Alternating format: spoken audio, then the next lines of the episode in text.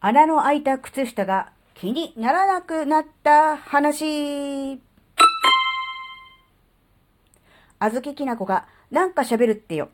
この番組は子供の頃から周りとの違いに違和感を持っていたあずきなが自分の生きづらさを解消するために日々考えていることをシェアする番組です。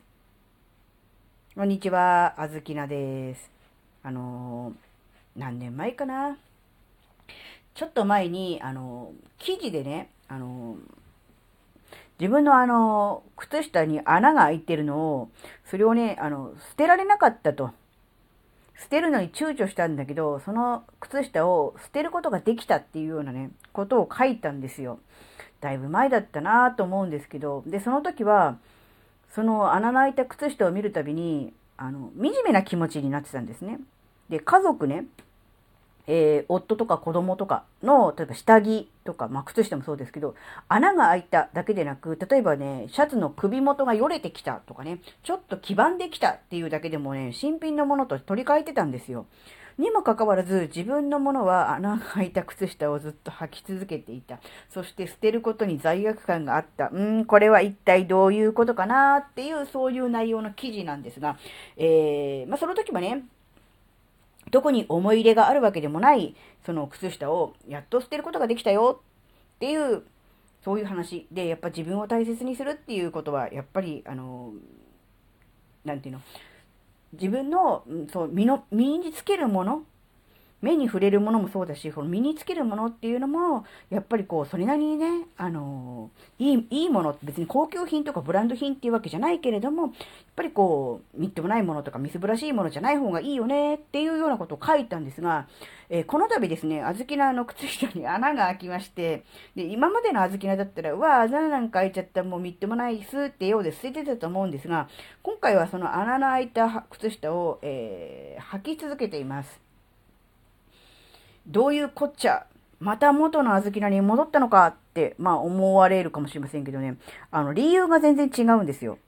あの、今回、その穴の開いた靴下を見たときは、ああ、まあ開いたなっていうか、まあね、あの、気に入って履いている靴下なので、そうなんですよ。前回あの穴の開いた靴下は、別に何の思い入れもない、あの、三足千円の、たまたま、あの、そこにあったから買ったっていうだけの靴下なんですが、今回の、あの、穴泣いて靴下は、自分が気に入って、一足ね、結構なお値段がする、えー、靴下を、えー、気に入ってね、えー、うん、ずっと履いていた、そういう靴下なんですね。で、まあ値段が高くて気に入ってるから穴が開いても履き続けるんでしょって思ってる人いるかもしれませんけど、それも違うんですよ。もちろん、あの、気に入ってて好きな靴下だからっていうのももちろんあるんです。思い入れ自体もそれなりにありますが、そうではなくて、靴下に穴が開いていても、いなくても、自分自身の価値みたいなものは変わらないなっていうふうに思えたんですよ。前の時は、うん、穴の開いた靴下を履いている自分に、うん、すごくこう嫌だなって思いつつも、でも履けるんだから捨てたらもったいないよねっていう、そういうある種、なんだ、金銭的な、お金がもったいないとか、そう、物がもったいないとか、そっちの方の感覚で穴の開いた靴下を履いていた。で、捨てられなかったっていうことなんだけど、今回の場合は、そっちは全然ないんですよ。そうじゃなくって、靴下に穴が開いていようが、い、ね、開いていようが、開いていながろうが おかしいな、開いていてもいなくても、それは、あずきな自身の価値そのものには全く関係ないなっていうふうに、本当にそう心の底から思えたんですよ。だからわざわざ、えー、靴下を新調する必要ないし、うん、なんだったら穴開いたとこ縫えばいいんじゃんぐらいの、そういう感覚なんですよ。なんだろうな、前はお金とか物とかがもったいないっていう、そういう感覚だったんですけど、今はそれじゃなくって、なんていうの、メインっていうのが主、主ですね。メインのものが小豆の本体になったので、身につけているものが、うん、どうであれ、えー、主、メインである小豆の、まあ、存在、あるいは価値みたいなものには、えー、一点のくり曇りも、あ、噛んだよ。一点の曇りもなし、みたいな、そういう感じになれたんですよ。さすがにね、あの、靴下、靴脱いで靴下で座敷に上がらなきゃならないようなところには、というところが分かってるような場所にはもちろんそんな靴下は履いていきませんが、ただ普通に、えー、靴履いてる分にはね、全然分かんないわけですし、それだからといって自分自身をね、ああ、穴が開いた靴下を、なのに、えー、靴下を、なんだ、新しく買うこともできない、そのぐらいの価値しかないのね、私っていうような、ものは全くないです。だから、なんだろうな、うん、見た目、現象としては、元に戻ったかのようです。だって穴の開いた靴下を履いているわけだから。だけど、自分の中の、えー、内面、気持ち、考え方、捉え方みたいなものは180度違っているですね。なので、うん、人から見れば、穴の開いた靴下履いてみっともないとかかもしれませんが、まあそう言われたとして思われたとて、あずきの自身はまあ揺らがないと。うん、だから何みたいな、そういう感じでいられるんですよ。だからそれは本当にあの大きなことで、今までだったら、その、なんだろうな、自分自身をもっと低く、なんていうの、見積もって、えー、自分なんかはね、専業主婦でお金も稼いでないし、だから、あの、贅沢しちゃダメ。穴が開いたぐらいで靴下捨てちゃダメ。みたいな感じで、我慢をしてた。そういう風にすることで、なんだろうな、自分自身をこう低く、うん、なんだろう、見積もるところがあったのかなっていうふうに思うんだけれども、今はそれではなくて、うん、なんだろうな、本当にこう、自分自身が何を身につけていても、何をあればできなくても、それでいいじゃんっていう風な、そっちの方向に行けるようになったんですね。これ本当にあの、大きいなっていうふに思うんですよ。だからあの、やっぱり前にも喋ったと思うんだけど、やっぱりもう物の考え方とか、まあ、成長とかっていうふうに言ったらいいのかもしれないけど、やっぱり段階があるんですよ。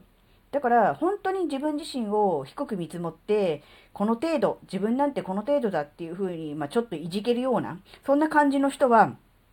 状態の人は、えー、穴がちょっとでも開いた靴下はもうすぐに処分して新品のものをね、え、用意してそれを履くと。で、えー、自分自身はね、あの新しい靴下を履く価値のある人間なんだっていうふうに思うことによって、よりこう、次の段階に進めると思うんですよね。ただその次の段階に行って自分自身は、えー、こうだとかね、えー、自分自身の価値を自分で認めることができるようになると、靴下に穴が開いていようが、えー、今井が関係なくなるっていうことだと思うんですよね。うん。それはあの、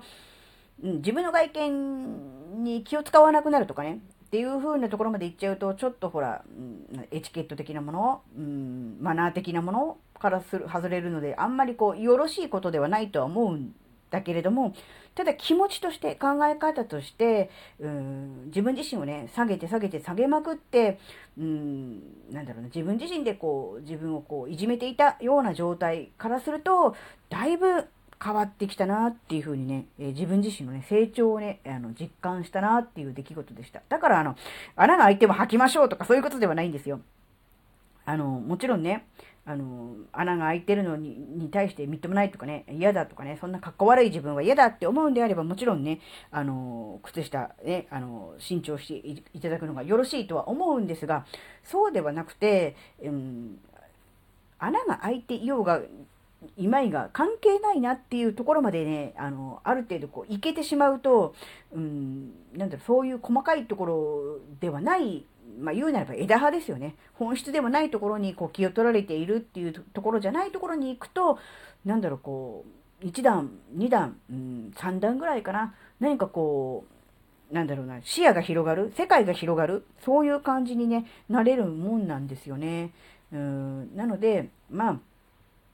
大事なことは今自分自身がどういうふうに捉えているのかっていうそこだと思うんですよね。単純に物がもったいないから大事にしようと思って穴の開いた靴下を、えー、そのまま履く。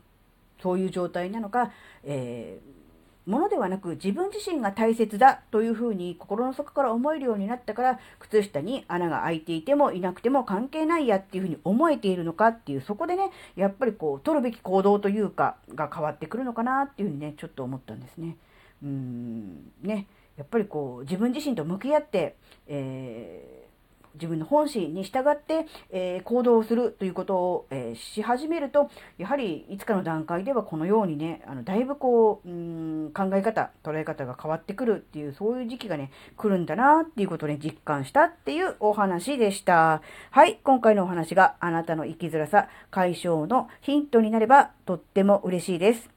最後までお聴きいただきありがとうございました。それではまた次回お会いしましょう。じゃ、またねー。